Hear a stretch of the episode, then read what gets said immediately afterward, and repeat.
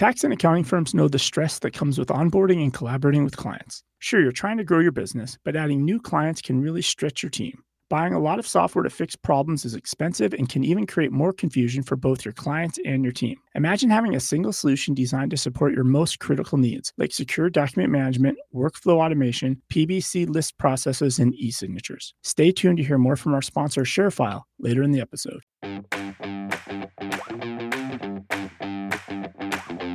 ChatGPT is only only the beginning, and all of the complexity in the world, all of the just millions and millions of pieces of data that have been created because the internet was created.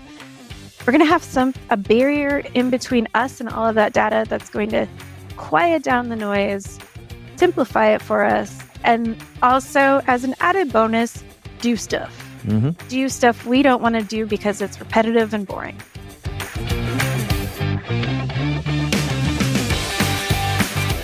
Hello, and welcome to the Cloud Accounting Podcast. I'm Blake Oliver. And I'm David Leary. And we are coming to you live from the OnPay recording studio with our special guest this week, Ashley Francis, CPA. Hey, Ashley. Hey, how are you guys doing? Doing great. Thanks for taking time out of your Saturday morning to uh, to join us and talk about on a holiday weekend, right? A three day weekend. Where that's like, right. Hey, let's record the podcast because we we can't skip a week. We no. always have to record. I get it. Yeah, I I get it. I um I didn't realize that sort of thing until I was like, I'm going to make a newsletter, and then it's like, oh wait, that, that's a weekly thing. Oh okay, right, All right, right. Yeah. And then you you start to think, oh, did I really want to do this? After like doing twelve of them, you realize it's going to be hundreds of them. Yeah, but I, I, mean, you just have such a wealth of knowledge, Ashley, and I, I'm excited to have you on the show because you are a tax practitioner who is experimenting with AI. You've been on this Chat GPT thing since January and have been putting out some awesome content on your Twitter account, which is at Seattle underscore tax. Everyone go follow Ashley on Twitter.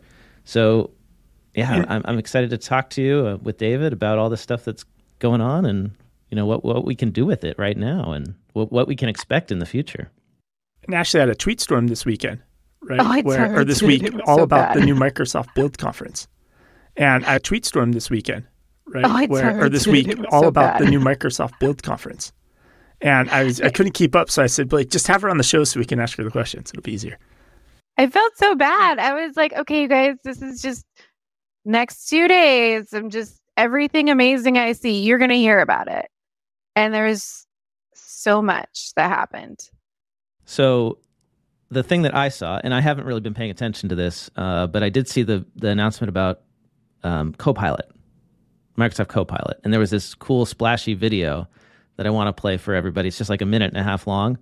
Uh, it doesn't have any narration, so we'll have to like live narrate it. Okay, so feel free to yeah. join me in oh, ex- yeah. explaining for our podcast listeners what is what we are seeing on the screen. So uh, here here we go. Dramatic music. It was, it was very dramatic. Like it made your heart beat a little bit, you know. Introducing Windows Copilot. Integrated into all of Windows. We've got this like chat bar on the side. Somebody's typing. How, how can, I, I adjust my system? Do you see that? Do you know how to get into settings? Because I have to like flail around every time. Right. So apparently now we'll never have to go into settings again, and we can right. just ask it. It's just a dark theme right yep. there. Just. Now here's which I cool didn't part. know there was, but now we're, yeah. we're dropping a PDF into the chat tool, and it is summarizing the PDF. And Works some, with all of your apps. So somehow you're going to be able to like start a Spotify playlist from the chat yep. tool. Chill vibes. Stay in your flow and get creative. Now we're doing some graphic design here. And we are asking it to send the graphic design to our team in Microsoft Teams, and it's doing it without us having to open the app. And everybody's very excited about it. Everyone uses a lot of emojis in these videos. They sure do. Yeah. They're really good at it. I don't know how people type emojis so fast. Like I always have to like open up a little search and I, uh, I don't know, I need to figure that out. Anyway. so if I quickly just summarize this quick. 4 weeks ago, 5 weeks ago, 6 weeks ago, whenever it was, we talked about Copilot, Microsoft uh, showed all this stuff threaded to Office 365. Now Copilot's going to be just part of Windows? Yeah. So uh, as they kept talking during the conference, I was like, wait a second. Copilot is just what they're calling um, the functionality that's going to be the AI functionality that's going to be in all of their products. So, and obviously, all of this AI functionality is going to work differently for each product. So, like Windows, what we saw was it was pulling up that Spotify playlist. It was able to access all of your documents that live in your file explorer. It was, you know, it's able to bounce around between your different apps. And so that's kind of how you work with your Windows environment. In Office 365, it's like I saw this presentation where this woman was in Teams chat, called up the Copilot, asked it to pull all of the emails related to a specific topic, summarize it for her, go grab the documents around that project, and then create a response to an email based on what all the stuff that she saw there. Wow. And it did. And that was all she had. It was all in Teams chat. Never had to leave Teams chat. So it's pulling the emails from Outlook. Imagine like with our clients and yeah. our client, like the amount of data we receive for a client and how like our clients receive so many disparate pieces of data that all deal with different things. And if a client asks us a question, we have to go down the rabbit hole of which folder is it in? What, you know, what are all of the things uh, attached to it? Do we capture everything? Where now Copilot is just going to do that? What am I going to do with my time? I don't understand this. This is so. Yeah, because a lot of it's that wasted time, right? Where you're hunting, hunting, yes. hunting, hunting, hunting, hunting. Absolutely. You find it all, then you got to open them up, and then a lot of times it's like you know there's an email where there's a specific thing was said, and you need to go right? cite it or grab it, and that takes you though. That's the one that you always can never find, the important one. yeah, you just around. search for it, and like 800 emails come up. You're like, was it was it May? Was it January? I know we talked about this. And the other thing is too is that there is that moment where you have to remember everything that happened around that particular conversation, synthesize everything you're reading in order to answer a quick question. And that makes those quick questions. I mean, what quick question is out there? Mm-hmm. Really? Especially with the complexity of what we're dealing with now. I don't yeah. think there's any quick questions other than what is my middle name, right? It's everything is getting so much more complicated. We get so much, so much data. So the the idea that our like our client's perception of what a quick question is is now going to actually be a quick question for us. That's so exciting. Yeah. I'm, I'm thinking back to my time as a manager in public, and my biggest challenge was probably just keeping tabs on all of my clients. And so I had to take really good notes every time I had a meeting, every time an email came in. I'd have, I, had like uh, client notes in in OneNote, and I had a folder or a page for each client, and I'd try to keep track of them that way. But this could this could do that for me, which would just mm-hmm. save so much time because I didn't always make good notes, right? Like to be honest, I didn't always write everything down. So, right, yeah. Well, with the new, so there's there's the new teams coming out because one thing I hear consistently about teams is how much everyone hates it. And from what I understand, that's a function of the fact that it was never built to uh, support as many people as it had to support during during the pandemic. Like suddenly everyone shifted to using Teams, and like, oh goodness, okay, let's let's get these folks supported. And so it wasn't really meant to do that. They had to kind of merge to two software platforms or mm, see this is why you take me to a developer conference i'm only half helpful but um and so there's a new teams coming out that is in preview i think right now that fixes those problems of being slow and clunky and then also when you are in a teams meeting you can record the transcript. You can do that already.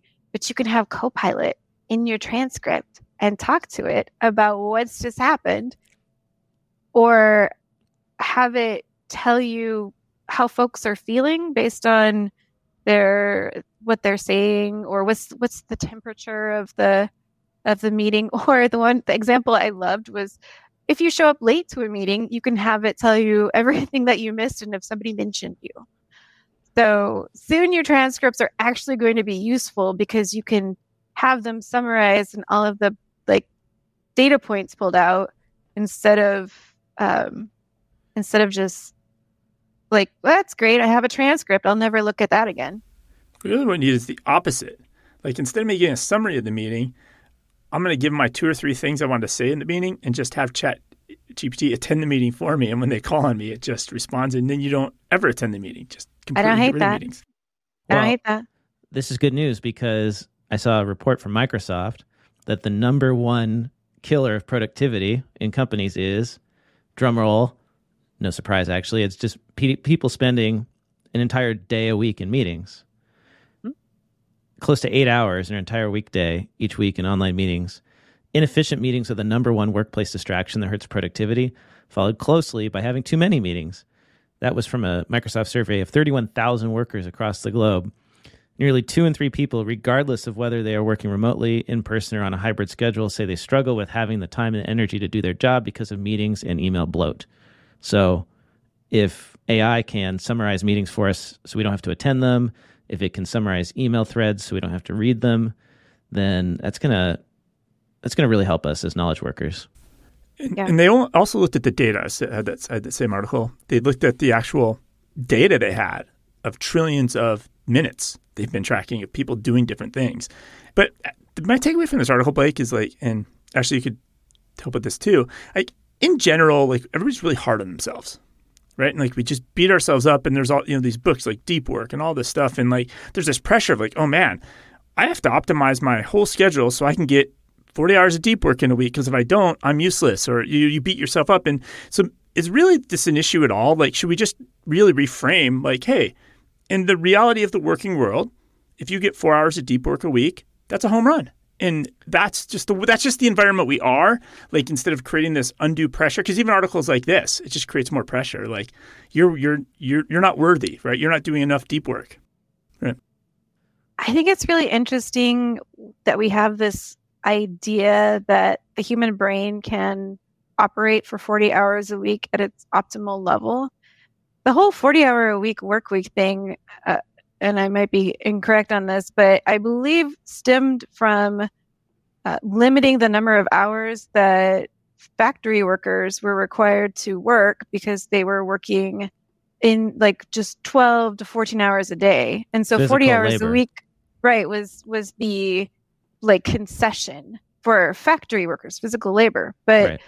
the human brain isn't isn't capable of doing really smart things for 40 hours a week. You you're going to get a good 3 to 4 hours of brilliance out of it a day and then the rest of it is just kind of churning along. Mm-hmm. So kind of one of the exciting like I really hope when this technology comes out our first impulse isn't to do more work. Like, oh look, it's done everything for us, so therefore we're going to add 100% more of of what we do. I'm hoping that that we can start discussing okay, this does a lot of work. Now we're going to kind of respect the human brain cycle and give folks the space that they need to do the deep work and then the space that they need to do creative work and you yeah. know yeah. do people stuff most of the work we do these days, like right now, is not deep work. It's not creative work. It doesn't take a lot of brain power. It's just a lot of clicking and moving stuff around and collecting documents and replying to emails. It's really it's stuff that other people could do, but we don't have those other people to do it. Well, right? and it does take up so, like brain power though, right? It right. takes up our valuable brain power to go out and hunt for documents read through them all again, make sure we have everything, synthesize it, and then create output. That takes yeah. up valuable brain power that could be doing things that are actually value add. This episode of the Cloud Accounting Podcast is sponsored by ShareFile. Numerous times in this podcast, Blake and I have discussed the importance of delivering a modern and elevated client experience. Your clients expect more than just the expected service. They want to be able to easily collaborate and securely exchange documents with you, regardless of the location or device. That's where ShareFile comes in. ShareFile is a collaborative client experience solution that is built with accounting firms in mind. It's easy to use, backed by best in class security, and fully customizable to fit your needs, all while offering your clients a compelling experience. By consolidating your engagements into a single secure solution that can be accessed anywhere at any time, ShareFile helps you to improve your client experience and increase your workflow efficiency. ShareFile also offers complete document management, custom branded client portals, workflow automation, e signatures, document requests for PBC lists, as well as new engagement spaces to help simplify collaboration between your team and clients. If you're ready to deliver a modern client experience with ShareFile, head over to cloudaccountingpodcast.promo slash ShareFile. That is cloudaccountingpodcast.promo forward slash S H A R E F I L E. So you're out there, you're doing stuff with ChatGPT. You know, we've got other folks putting out prompts and, and showing us what we can do. But, you know, the number of accountants, the percentage of accountants that are actually like taking advantage of this has got to be really, really small right now, right? I mean, so it's going to take building this into products like Microsoft and in our practice management software, our tax software to actually, you know, get those big productivity boosts that we're looking for. QuickBooks, mm-hmm. it's and, coming there. You know, so then I think, okay, well, knowing the pace of change in the world of accounting and tax software, uh, especially in tax, especially in audit, like it's it's going to take a while, right? And that's kind of disappointing. But Ashley, I was talking to you a couple weeks ago, and you were talking about how with Microsoft's suite, there are, are, products in there where we could actually start building this in our practices today. Yeah. So, oh, that's very exciting. Yes. So there's actually a couple of options. And one of them is, and it's very exciting because they did all of these announcements at the at the conference, and one whole section of it was the Power Platform. And the Power Platform is kind of a funny name. And it's kind of a dorky name. I, I'm going to be honest with you. Like, you're like, what is a power platform? Sounds very 90s, right? We've got the power. Um, we got the power, but it's it's these series of it, this is a suite of tools that um, yeah pulls in the the low code. So if you're familiar with zapier uh, you have like a power you have power automate which is in like like all microsoft products it's way more robust than a zapier. So yes it will move move things from point a to point b but it will then allow you to completely transform what's what's in that point a to point b. So in our cases, we have so many repetitive tasks that can be automated. We just need to learn how to, we just need to build processes, right? We're so bad at building processes for ourselves. So if we build processes that for these things that we do repetitively, we can automate it. And one of the things that I like, one of the number one things that I tell people is that think about the thing that takes the most time out of your practice. One of those things is engagement letters. Imagine if you could automate creating engagement letters. How much better would your life be? Probably all the better, right? Someone was saying it took, oh, I don't know, it was like 100 hours for their admin to do all of their engagement mm-hmm. letters. Mm-hmm. Oh, yeah. I'm pretty sure their admin had other things to do during that time period. So you can absolutely automate engagement letters using Power Automate. And at the conference, they announced that Copilot is going to be is in Power Automate. So it's in preview right now.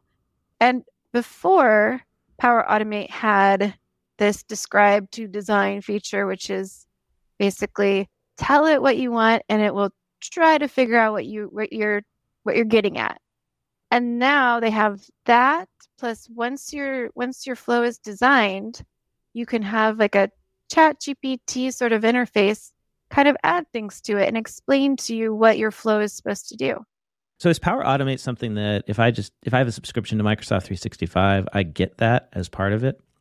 Yeah. if you want the premium connectors, it's it's fifteen dollars a month, and then if you want the the robotic process automation, that's forty five dollars a month. But Okay. um, So for my whole org or for like per user? per user, but not everybody has to use it. Right. Like in my, I mean, I'm I'm the only one who puts these sorts of things into my my goodie basket when I'm adding these to my because I'm the only one who uses it. So you can you can choose it on a a person by person basis and $15 a month for like all of the connectors you get access to plus the fact that it will modify your data in between and bring in data from other sources. So, Ashley, where's it at on the consistency? And this is where the problem I'm having with with ChatGPT type AI tools is, I'll do something five times in a row, and all of a sudden, like the sixth time, it's so I'm like, it's bizarro world where it got that from. So I'm thinking like, if you have to do hundred engagement letters, how how does every letter like come out the same? And, and you know what I mean? Where it's not like all of a sudden it just changed the tone and it created these new sentences. And it's like, why did you just impulsively do that? Uh, because I know it's just rolling a dice and predicting what to do first. But how do you control that that variability that you see so much right now with this stuff? That's actually the great thing. So, like when I talk about this stuff, I like to separate out using AI, generative AI, versus when would you use an automation? Because the automation, you want to automate things that you want it to be the same every single time. Because the variability and randomness is built into the GPT-4 engine. So when we talk about ChatGPT, it's sitting on top of the GPT-4 engine. And one of the things that they really like about it is that it is random and uh, has a level of entropy. In fact, one of the presenters was kind of lamenting that the GPT-4 engine lost some of its entropy when like during the training. I was like, "Oh no, no, we're fine with that. We're fine with it losing like entropy." So when you think about like generative AI, you're thinking instead of it being like a robot assembly line, you're thinking about it in the sense of an intern. So someone to help you. But if you want an assembly line, you build an automation in Power Automate instead. Yeah, because I feel like the intern analogy uh, right now it feels like I have a new intern every two days, and it's like when really an intern you're going to work with them, and then you're going to say, then tomorrow they're going to kind of remember the way you asked them to do it the day before, and Yeah. they might still make new mistakes, but it gets tighter and tighter and tighter, and that's that. That's what I'm looking for. Is how does how do these these models start storing our own personal data? Like how do we Really? how do we hook it up to our data on the back end? And I just feel like Microsoft's hinting at this. Like oh, there's gonna be two hundred dollars a month. You can buy you can get some level of with Azure, some level of uh, ChatGPT type product or Copilot that connects to your data on your back end, so you can almost train it.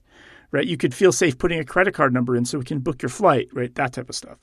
Yeah, they did more than hint at it at the build conference. So they basically mapped out how Copilot is connected to your data. It sits like it sits in your data, has access to your data, can do what you need it to do with your data. And this is a question that came up several times. Copilot is the only thing that has access to your data.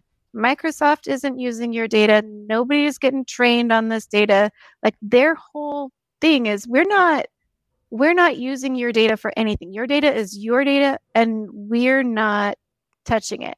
This copilot is your copilot working on your data.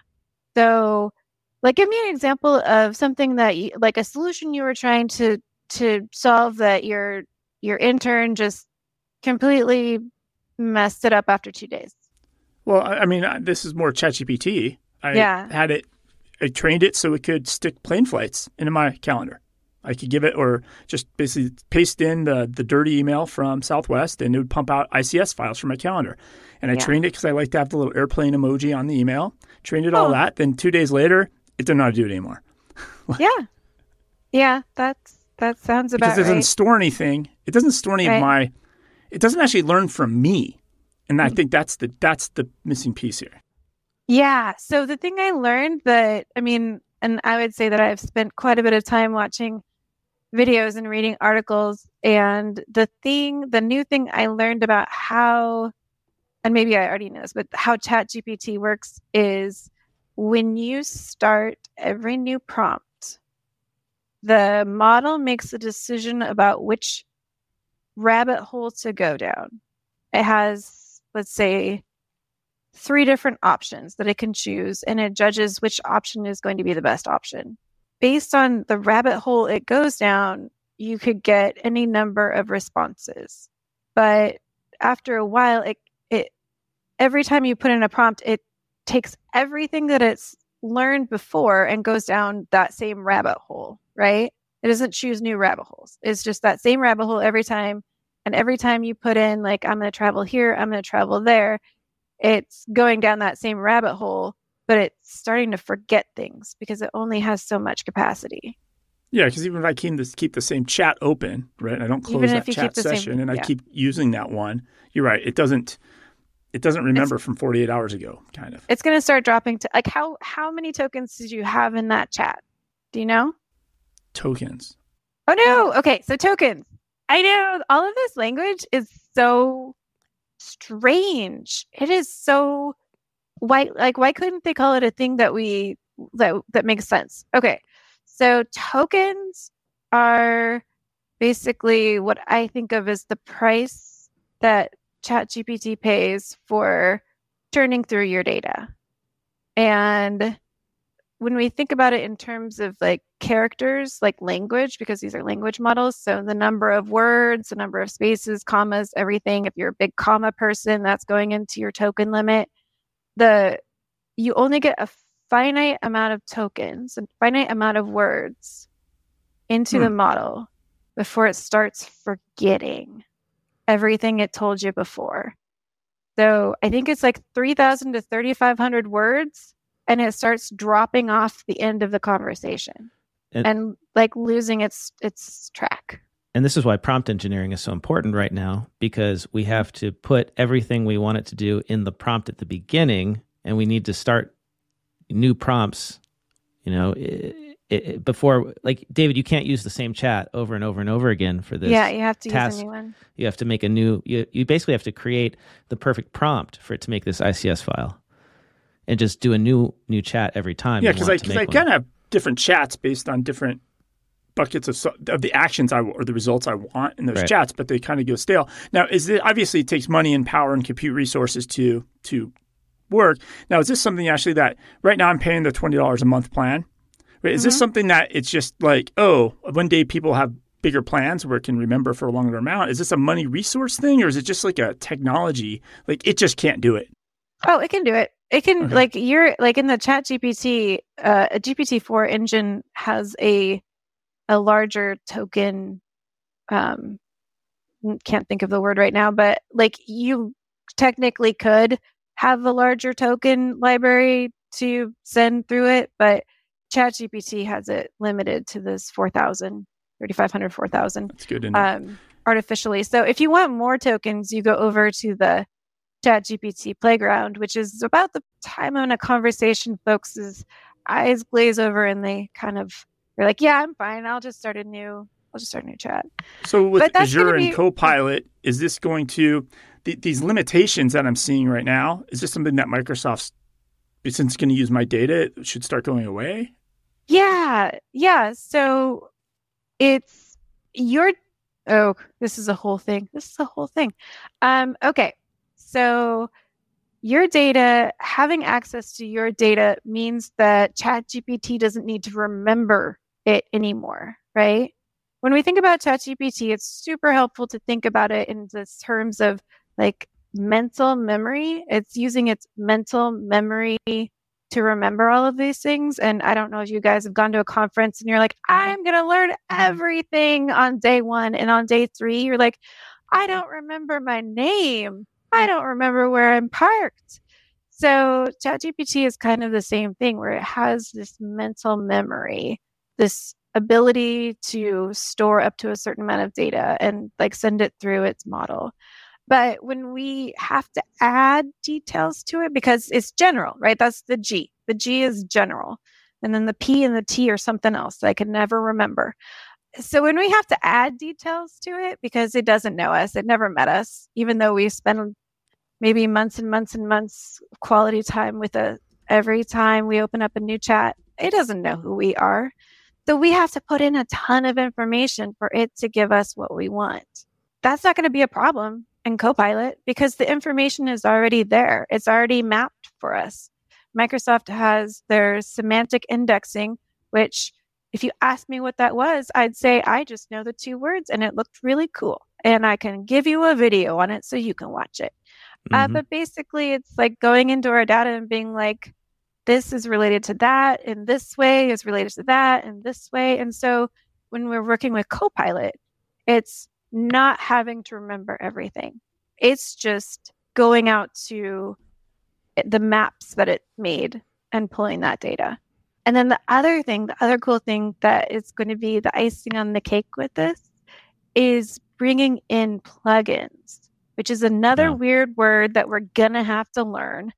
But plugins are like, okay, so let's say you had a new staff person, right? And you're like, here's your desk. We're going to tell you nothing and we're going to give you no tools. Good luck. You know everything that you learned in college, and we're going to come over and we're going to shout questions at you occasionally. Sound good? That's kind of how a lot of people treat ChatGPT. And like an intern, it's like, I'm going to answer whatever you say because I'm I really want to answer your question, not because it's scared, but because it's a robot and that's what it does. So with plugins, it's kind of the same thing as when we give our new staff a computer or we give them like for me i use checkpoint so we give them checkpoint or we give them a calculator because chatgpt the math it does and you know everyone's like chatgpt failed the cpa exam on 3.5 i'm like yeah it it can't do math ChatGPT 4 can, but it's all once again mental math. So giving it a calculator is like is like giving your new staff a calculator. You're not asking them to do all the mental math. This episode of the Cloud Accounting Podcast is sponsored by Tech Guru.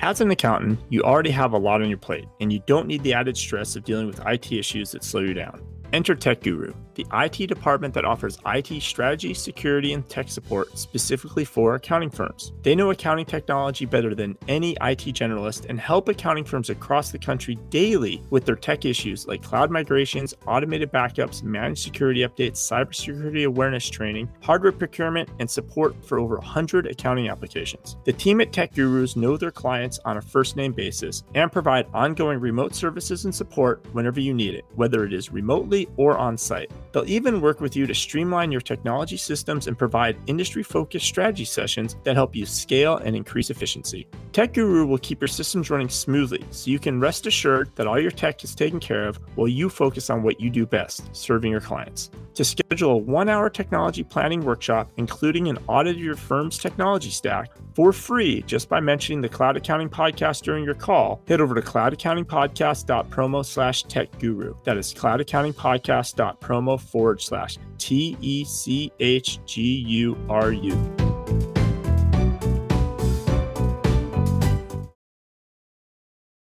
And I, I just logged in a couple days ago when I got back from my trip to ChatGPT, and I saw I have plugins now. So I connected yeah. Wolf, I connected Wolfram Alpha, I connected Zapier, I connected Kayak. I haven't really played with it yet, but like I just tried I just tried uh, asking it to book a flight to Madrid for me, and now it's asking me all these questions, like the same thing a, a personal assistant would ask, like from where yeah. are you flying? When do you need to get there? Do you have a preferred departure time? Do you want one way or do you want return? And mm-hmm. and it's going to go out to Kayak's database now, and it's going to find me the flight that meets those conditions. Yeah. And, and like that's that's going to be mind blowing when that rolls out to more people. When more people start being able to do that, especially with with just in Windows, right? I need to book a flight. Just do it right there in the sidebar. Yeah. Um, so that that Spotify thing you saw, that was a plugin. Yeah. That was them bringing Spotify in. Do you know who else has a plugin? Thomson Reuters. Really? Thomson Reuters has a plugin. So what does it connect to? It, So I was super excited to see that plugin. I was like, oh my goodness, I will never have to go out to Checkpoint again. Look at me. I will just do all of my tax memos in Word and have it make it look nice. It connects to Westlaw. It connects to all of the lawyer stuff right now. Uh, of course, the attorneys get it first. They get it first. But the fact that Thomson Reuters did it That fast. and the, the it means that we will in maybe 3 or 4 years get our own plugin. hopefully, hopefully not three or four Hopefully years, right? sooner. Hopefully three or four months. That would be Yeah. that would be And- nice. So the thing that like the way to think about plugins is that let's say we want to do everything everything in just one space. Let's say that we're like I never want to leave Teams chat again. This is my safe space. Plugins bring in that functionality to where we are. So they're connected by APIs and the the plugin developers get to choose you, you know as always and an API for anyone listening because I keep saying that word and I forget that just two months ago, when someone said that word to me, I was like, thank you. Should I be offended? So, an API is basically a software has a lot of doors into it that software providers permit certain actions to happen. And so, if a software has an API, that means that that particular software is going to let you do something with that data or with a functionality. Not all of it software providers get to choose what they let you have access to. But that's what these plugins are. They're like basically a road between your robot who is sitting on your data and all of the functionality of your outside vendors and bringing it into your space. And you'll never have to leave your house again. Oh, wait, no, I don't think that's actually what happens. But um, Well, if I can just But- chat chat with the AI and ask it to, you know, get my groceries and pick up my laundry and then maybe go outside for you and get some sunshine. Yeah. yeah solve my vitamin D deficiency. absolutely. yeah. Order order some vitamins. Do you want to jump into the earnings reports? Because Intuit's t- they they they all, all all, you know Sage and Intuit they both loosely talk about AI, but I think Intuit's got some interesting marches they're on and some of their you know you get into the conference calls. That's where all the good Yeah. meat is. Well, because Right. they're they're uh-huh. talking. I know they they're talking about using AI in TurboTax, right, to automate more and more of the the flow of that. And I sorry, I just triggered Ashley with that term. You you did. Oh my goodness, you guys. Can I say one thing that I saw that like I I just knew that TurboTax is going to have it in there by the end of the year. I just knew it. I feel it in my pinky toes. yeah, yeah. Go ahead. I was in a I was in a session on a Q&A for AI and a lot of folks are like, what about the destruction of the world? What about, you know, our data getting stolen? What about this and what about that? And I was like, hey, you showed a you showed your forms recognizer and it it, looked like uh, you were you, you did something really cool there. Can it read tax documents? And this man got so excited. He was like, yes it can and it's it's not just doing ocr now it's gpt has eyeballs and it's reading tax documents and extracting data that you just need to tell it what to go and get it's it, it can do it for unstructured documents. Yeah, that's so that's great. Great news, right? i had a whole summer plan to use ai builder to like train ai builder on how to read 1099s to impress my friends but i guess i'll just use that instead. So I guess that that leads us to an interesting question, which is: Is it worth even taking the time to try and build these bridge apps that will use GPT to do this stuff, or do we just wait until the AI builds it for us? Right, and and that's why I wanted to talk to you about. any- I wanted to talk to you about the Microsoft stuff because with Power Automate, with Power Apps, right, we could plug into GPT and we could start automating all this stuff, but we're going to have to do a bunch of work to do it. But it seems like this AI stuff is advancing so quickly that it it might connect all of these rails for us in not too long. And then, I mean, you know, then we get into the whole philosophical argument of like, well, what will work be when AI is doing most of the work for us, and what will you know will the end of the will it will it be the end of humanity? But you know, I I, I think that takes us a little out of scope. Yeah. You went way to the end there. Yeah. Well, once you get an AI that can that can reprogram itself, right? Which is, I think, where we're headed. Right? AI will improve itself. Is that you know? Can it do that? It can write code.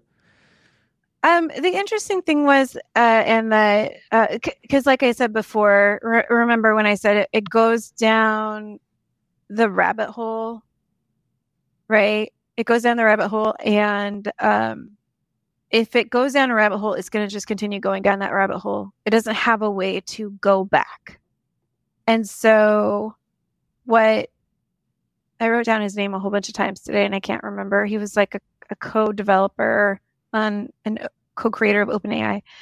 Uh, what he said was that the they're not there yet for the ability to for GPT-4 to go back and correct itself. Mm. That's not a capability that it has, and it would be it's kind of a leap to get there. Uh, and there's some models trying to trying to overcome that like the the auto gpt stuff that i you know that was supposed to overcome gpt-4's like going down these rabbit holes like it was supposed to correct for it but it's still very Yeah.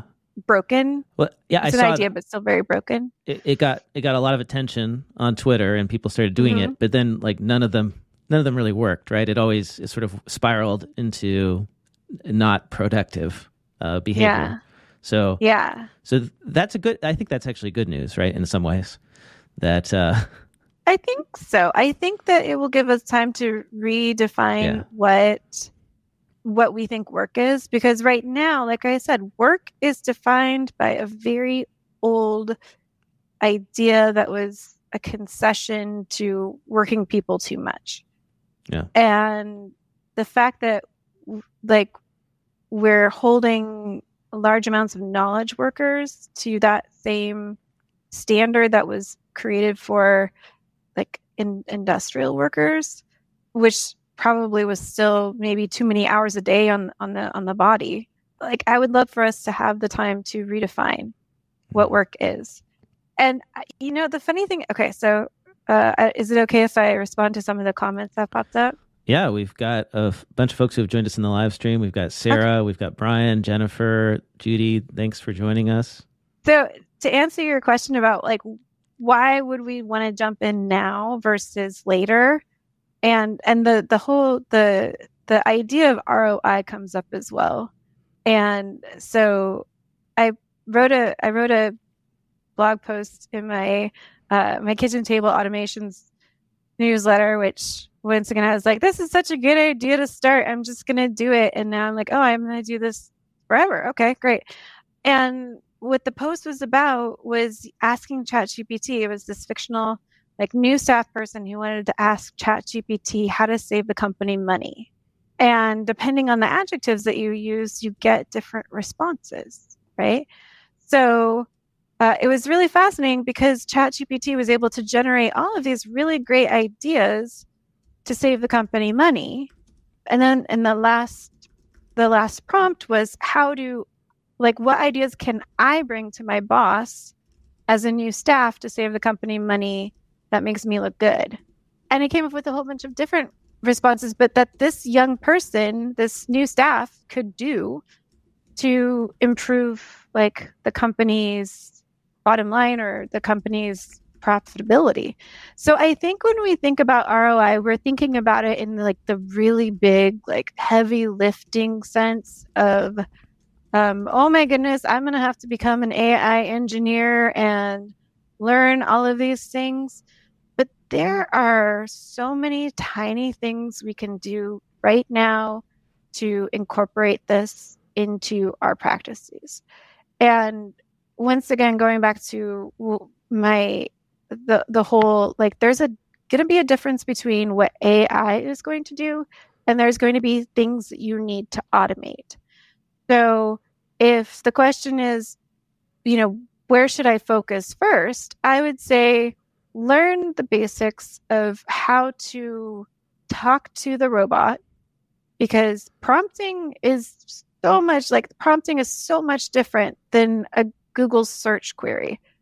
Like we're having to relearn how to ask question ask cl- clear questions rather than just a Google search query, which like pulls up everything under the sun. So, like learning how to prompt is going to be an important skill because we are soon going to be prompting everything. But, you know, once you get that under your belt, if you're not interested in creating like these bots, like I've been talking about that break things down, that's fine. You don't need to. But you could also use it to help you learn new things. You can use it to help you identify areas of improvement. You can use it for so many different applications. Every app in your tech stack that you're currently using in your firm and with your clients will have a ChatGPT AI component prompt of some type. They'll be doing some piece of a, the workflow in that app through AI. So this is inevitable. Like right. mark my words, it is coming. We already, I mean, we've already talked about some high level ones. These apps that send emails are all kind of adding it. We talked about Canopy and Pro, Karbon. Um, Client Hub is Client added. Hub. It's like the task list. It'll create the task you need. Like it's it's it's here. So like if you're thinking about like why should I jump in, you're right. You could just sit on the sideline too because it's it's just going to show up in all your apps you're using. And hopefully, if the apps do it right, you shouldn't have need this expertise of prompts. The apps should be able to build a layer in between, right? And to where you you have to do less, where it is just that magic light bulb button. You hit it, and then it does all the work for you, right? But the real thing, I think, the learning, and that's why experimenting is important, is understanding the limitations. Because if you just, hey, I hit the magic light bulb and it it, it did something for me, like you're you need to get to that point where you're like, okay, I know I have to check it, right? Like, uh, mm-hmm. I I don't even know where I saw this. Um, I think it was um, blanking out on who tweeted. It was, it was on Twitter. Like somebody talked. It's like really you're turning into like a traffic cop for AI right? You're, you're just like, okay, that's okay. Let it through. That one's not okay. Like, go back, try again. And, and that's, a, that's the skill set you need to have, right? It's that interpretation skill set. This episode of the Cloud Accounting Podcast is sponsored by Helcim. Helcim's full suite of AR payment tools ensures that you have everything you need to streamline your payment processes, be it credit and debit card payments, ACH bank payments, online, or even in person payments. And since Helcim is also a platform, it includes a point of sale, a smart terminal, invoicing, subscriptions, virtual terminal, payment pages, e commerce checkout, APIs, and much more. Helcim also has transparent and honest pricing. They use interchange plus pricing, also known as cost plus pricing or wholesale pricing, ensuring you know exactly what you are paying. Sign up for Helcim just takes 10 minutes, and small businesses that have switched to Helcim average savings of 22% on credit card processing fees. Helcim integrates seamlessly with Xero and QuickBooks Online, and if you ever need assistance, their five star support team is ready to help you via phone or email. If you're ready to simplify your payment processes, save on processing fees, enjoy top notch support, and feel good about your payments, head over to cloudaccountingpodcast.promo slash Helcim. That is cloudaccountingpodcast.promo forward slash H E L C I M.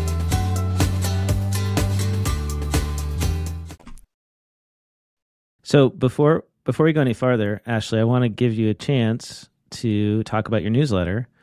You have a, a newsletter you started on Substack, Kitchen Table Automation. I did. Yeah. Oh my goodness. Yeah. So I I was uh this was this is this is a shout out to uh, Jason Staats. He had a daily a daily show about just starting stuff, starting creating content and I'm like I talk all the time on Twitter, why don't I just make a newsletter so I can talk all the time in a newsletter?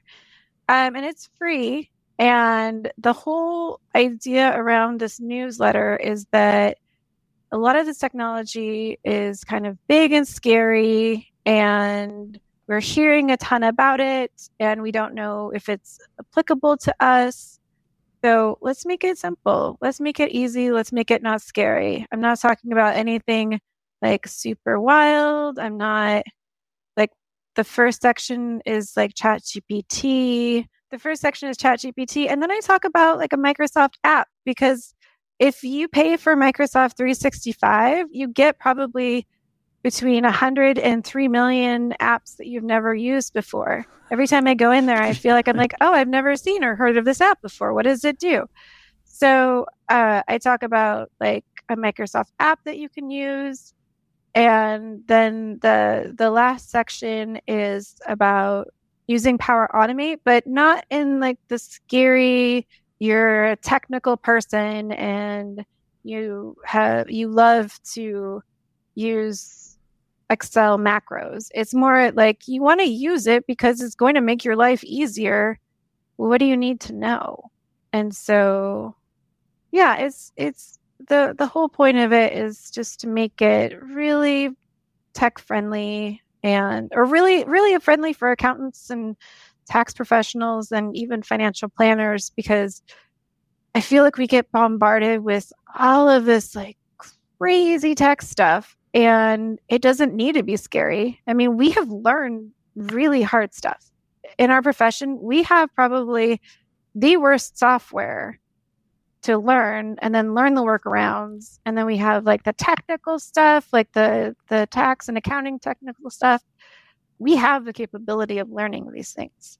It's yeah. just the way that it comes to us doesn't make any sense in in our vernacular. So that's the goal of the newsletter is just to help folks get comfortable. You've also got some courses? I did! This is another thing that i was like i don't think anybody's going to sign up for this. I it's a, it's a what I didn't think I didn't think so. So this uh, one of the things I kept seeing over and over again was like, I don't have time to go down this rabbit hole. I don't have time to learn about prompting. And I'm like, oh no, we don't have time not to learn about prompting because there are ways to, well, for one thing, I don't know if anybody knows this, but nobody actually knows how to prompt ChatGPT effectively there's like studies that come out about okay so we found a new way to get a better response from the robot. Like they made this thing and it didn't come with a, an instruction manual. So the idea of this class is like it is basically you don't have to go down a rabbit hole. I'm going to lead you down this nice well manicured path that is going to take you less than five minutes a day. It's just 30 days of tiny prompts, take you less than five minutes a day.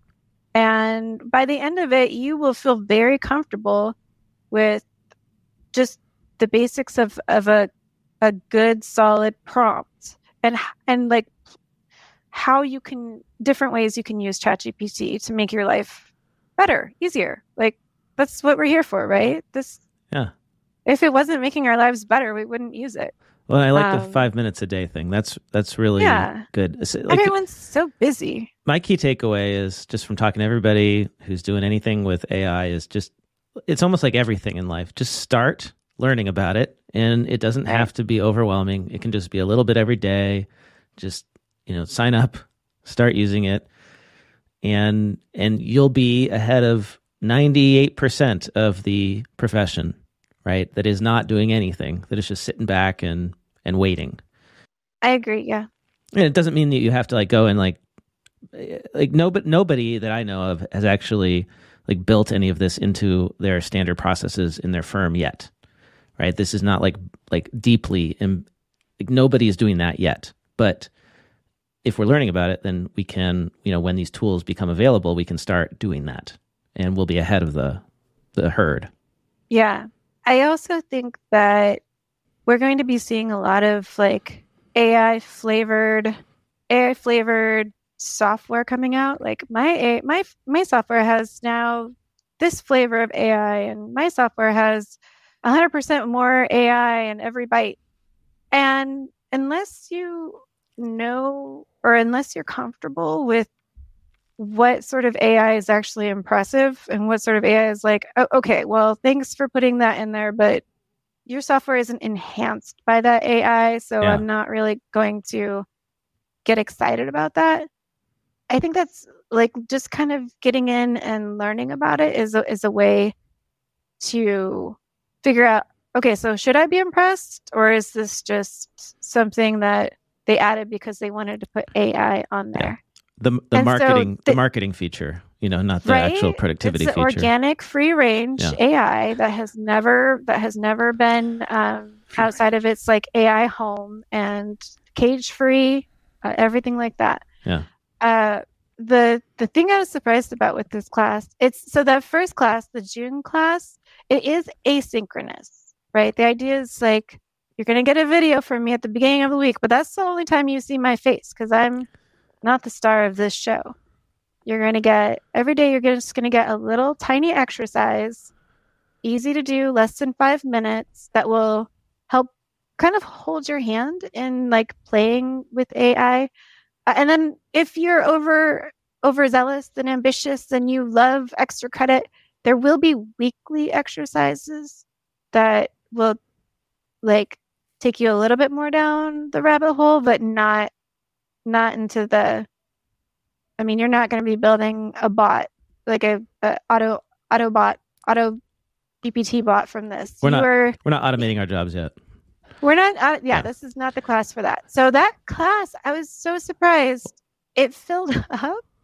Um, That's great. because I wanted to limit it to 100 people so that, because I want people to get in the comments Yeah. and share what they learned. Because I think it is like once you get into using ChatGPT properly, it is incredible. Like you're like, why does this exist? How is it possible? Kill it with fire, things like that. Like all of the responses. And so I want people to share and and and help others like come up with more ideas, right? Yeah. So I was so surprised. It filled up. So I have a July class now. If if folks want to sign up, and uh, yeah, yeah, it's, What's it's the- amazing. I don't think we mentioned the URL. Where should people go for both your newsletter and the class? Is there one place they can go? I wish Well, you've got kitchentableautomations.com. kitchen table yes kitchen table automations dot substack dot com for the newsletter Got it. And then and kitchen table automations dot thinkific t h i n k i f i c dot com i keep calling it thinkrific and that is not the name it's hmm. thinkific think and we'll put the links in the show notes so somebody can Okay. find that. Yeah. That, that shouldn't be a problem. I'm I'm s- I'm so excited though for folks to just start getting in and and playing around with it because I think once they get in there and they start seeing what it can do, if you think about our profession and just how many barriers we have to actually providing client service, we have so many things in the way that get between us and our clients Mhm. like bad data. We have too many emails. We have all of our data is siloed. We have, you know, everything is coming in from different places. The ChatGPT is only only the beginning, and it's going to it's going to like all of the complexity in the world, all of the just mm, millions and millions of pieces of data that have been created because the internet was created. We're going to have some a barrier in between us and all of that data that's going to quiet down the noise, simplify it for us, and also as an added bonus, do stuff. Mhm. Do stuff we don't want to do because it's repetitive and boring. And here's an example. While David was talking and I wasn't listening to him, I uh, I, I asked ChatGPT to book me a flight on kayak or find me some flights on kayak. It asked me all these questions. I said I gave it a tough one. I said I need to go to Madrid on Monday. You know, find me some flights. It asked me seven questions. I replied, and then it gave me four different options with the price, with the return, how many stops, all that. Like just right then and there. That easy. Just using the plugins. Like so- Yeah. so- and if you go to the search right now, so here's here Microsoft wrecked my day because my class was like, we're gonna do it's week one, we're just learning the framework for a good prompt, which I know sounds like, oh, that's that's gonna take a whole week. Yes. Because a good prompt has certain aspects to it. Week two was going to be adding in flavor and ways to enhance your prompt to make it even better. Week three, we were going to go over to Bing AI and show what you can do with like pulling data from web sources. And week four was like, is, you know, actually using it in your real life, right? But at the at the conference, they were like, and now we Bing AI is going to be the search feature for ChatGPT 4 and soon it will come down to ChatGPT 3.5. And I was like, no, you didn't. You didn't just do that to my pre like what are you doing? It's all changing Microsoft, so fast. That's that's the It- thing it that's really nuts is. about all this. Like I feel like you know, when David and I started this show, what was it, you know, 5 6 years ago, David? You know, the developments in cloud-based accounting were coming in hot and fast. But it took years, and now we're we're seeing the same pace in months. Um it's It's not comfortable. It's very Yeah. uncomfortable. like As I- someone who's trying to keep ahead of it, it's uncomfortable. It's hard. I tuned out for a couple weeks. I come back and it's all different. You know, like that's that's going to be the big challenge for us as professionals. Is just yeah, dealing with this pace of change. So thank you, Ashley, for being out there and putting this information out there and helping us understand what's going on. Yeah, So- I think there's the nice thing is is like as professionals, we really only have to worry about specific things, right? Our number one thing we have to worry about is security, and then everything else. I mean, at least that's how I feel about it. Like everything else falls out of that. So all of these like auto GPTs and like GPTs that'll drive your car and GPTs that'll do your laundry as a professional, like first I look at security and then I look at everything else. Does it make my life better? Does it solve a problem I have? We have so many problems that we can solve while we're waiting for other people to solve other problems that it feels like we could probably just play around and come up with cool things that make our lives easier. And if someone then comes along and makes a similar cool thing, that's great. And then we know how to use it. Know how to And then we know how to advantage use it and whether we should be impressed or not. Right? That's the other thing. Should we be impressed or not? Well, Ashley, it's been so great talking to you. David, I think you have something you want to say. Yeah, I was gonna say we're coming up in the hour, but we're gonna have to go a long, Blake, because we, we Well- there's just news we got to talk about. We, We'll- we're we'll just, just- gonna have to go long. We'll just is have gonna to be a do a, a, a, a double episode this week. So um, let's you and me figure out when we'll do that. We'll do a news episode. It was great talking to you, Ashley. Um, I'm so sorry, Well- David, for taking up all your No, time. okay. I know you No, had it's stuff you're excited on talking about. this is, we've done this before, where we have a guest on and we just like we can't stop talking about the the thing that you're here to talk about. And I'm so glad we got to delve deep into it with you. Um, people should follow Ashley at Seattle underscore tax. You can follow me. I'm at Blake T. Oliver. How about you, David? uh, just on all the socials at David Leary.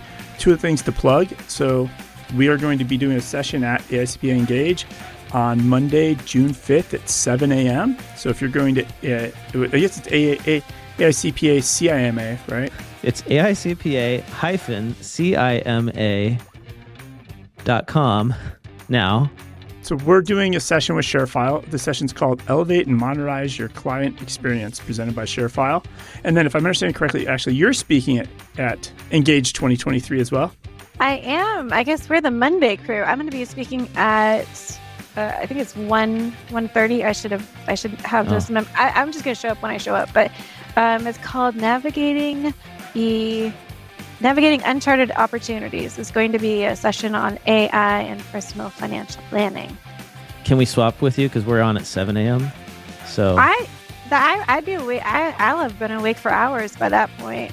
I don't know your topic very well, but I'm sure that I can muddle through. well, I, I look forward to meeting you in person at Engage, and we get we gotta we gotta figure that out.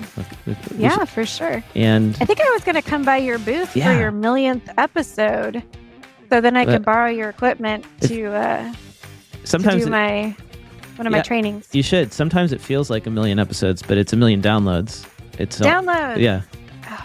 But uh, That's yeah, still pretty cool. That's So yeah, you. Monday Pretty evening, if you're at. Engage 2023, swing by. We are going to do a little some cake and a toast, hopefully, uh, celebrating our millionth download. We're uh, in the QuickFee booth, um, and track us down. Cool. Thanks everyone who joined us live today. As always, uh, you can tune in, subscribe to Cloud Accounting Podcast on YouTube, and you'll get notified when we go live. And we love to to chat with you all. Ashley, uh, we'll see you pretty soon. yeah. Thanks, guys.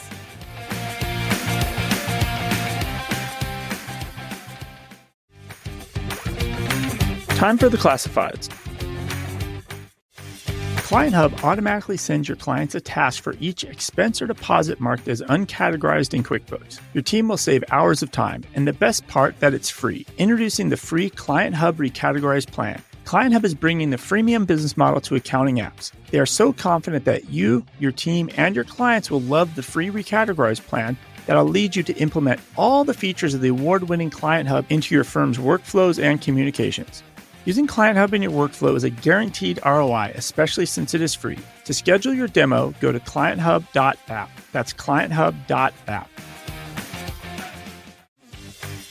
Is it possible to scale your firm while significantly reducing your workload so you can spend more time with your family? That's what Marie Phillips did when she tripled the revenues of her multi seven figure firm thanks to Future Firm Accelerate. Designed for busy firm owners, Future Firm Accelerate gives you the system, training, coaching, and the community you need to systemize your firm so that you can scale it while working less. The program is built around founder and CPA Ryan Lazanis' six part Future Firm framework, which he used to scale and sell his own firm, Xen Accounting, to a major international organization in just five short years. To learn more and join over 700 other modern firm owners scaling their businesses, go to www.futurefirmaccelerate.com. That's www.futurefirmaccelerate.com.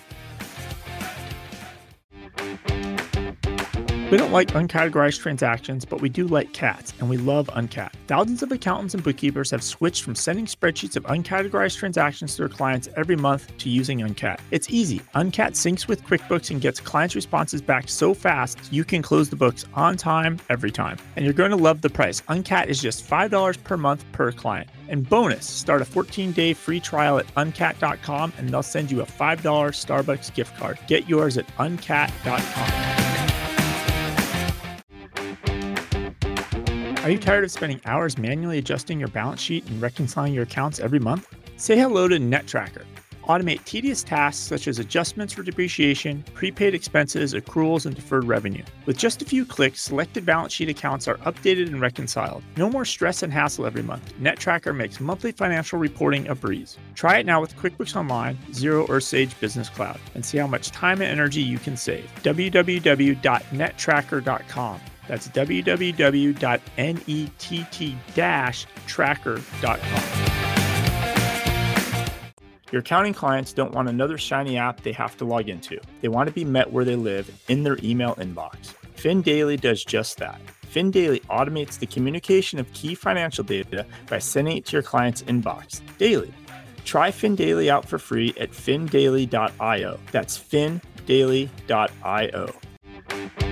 Small accounting firms can rarely afford to have a full time marketing person. Instead, someone on their team gets to wear the marketing hat in addition to their other responsibilities. Without a background in marketing, they struggle to know what to do that will get the best ROI for their efforts. That's why Benchmark Growth started the Marketing Mastermind for accounting firms. Your in house marketing person gets guidance, tools, peer support, and accountability on how to execute an effective marketing strategy. Their newest cohort launches in June. Go to marketingforaccountingfirms.com slash mastermind to learn more. Marketing for Accounting firms.com slash mastermind.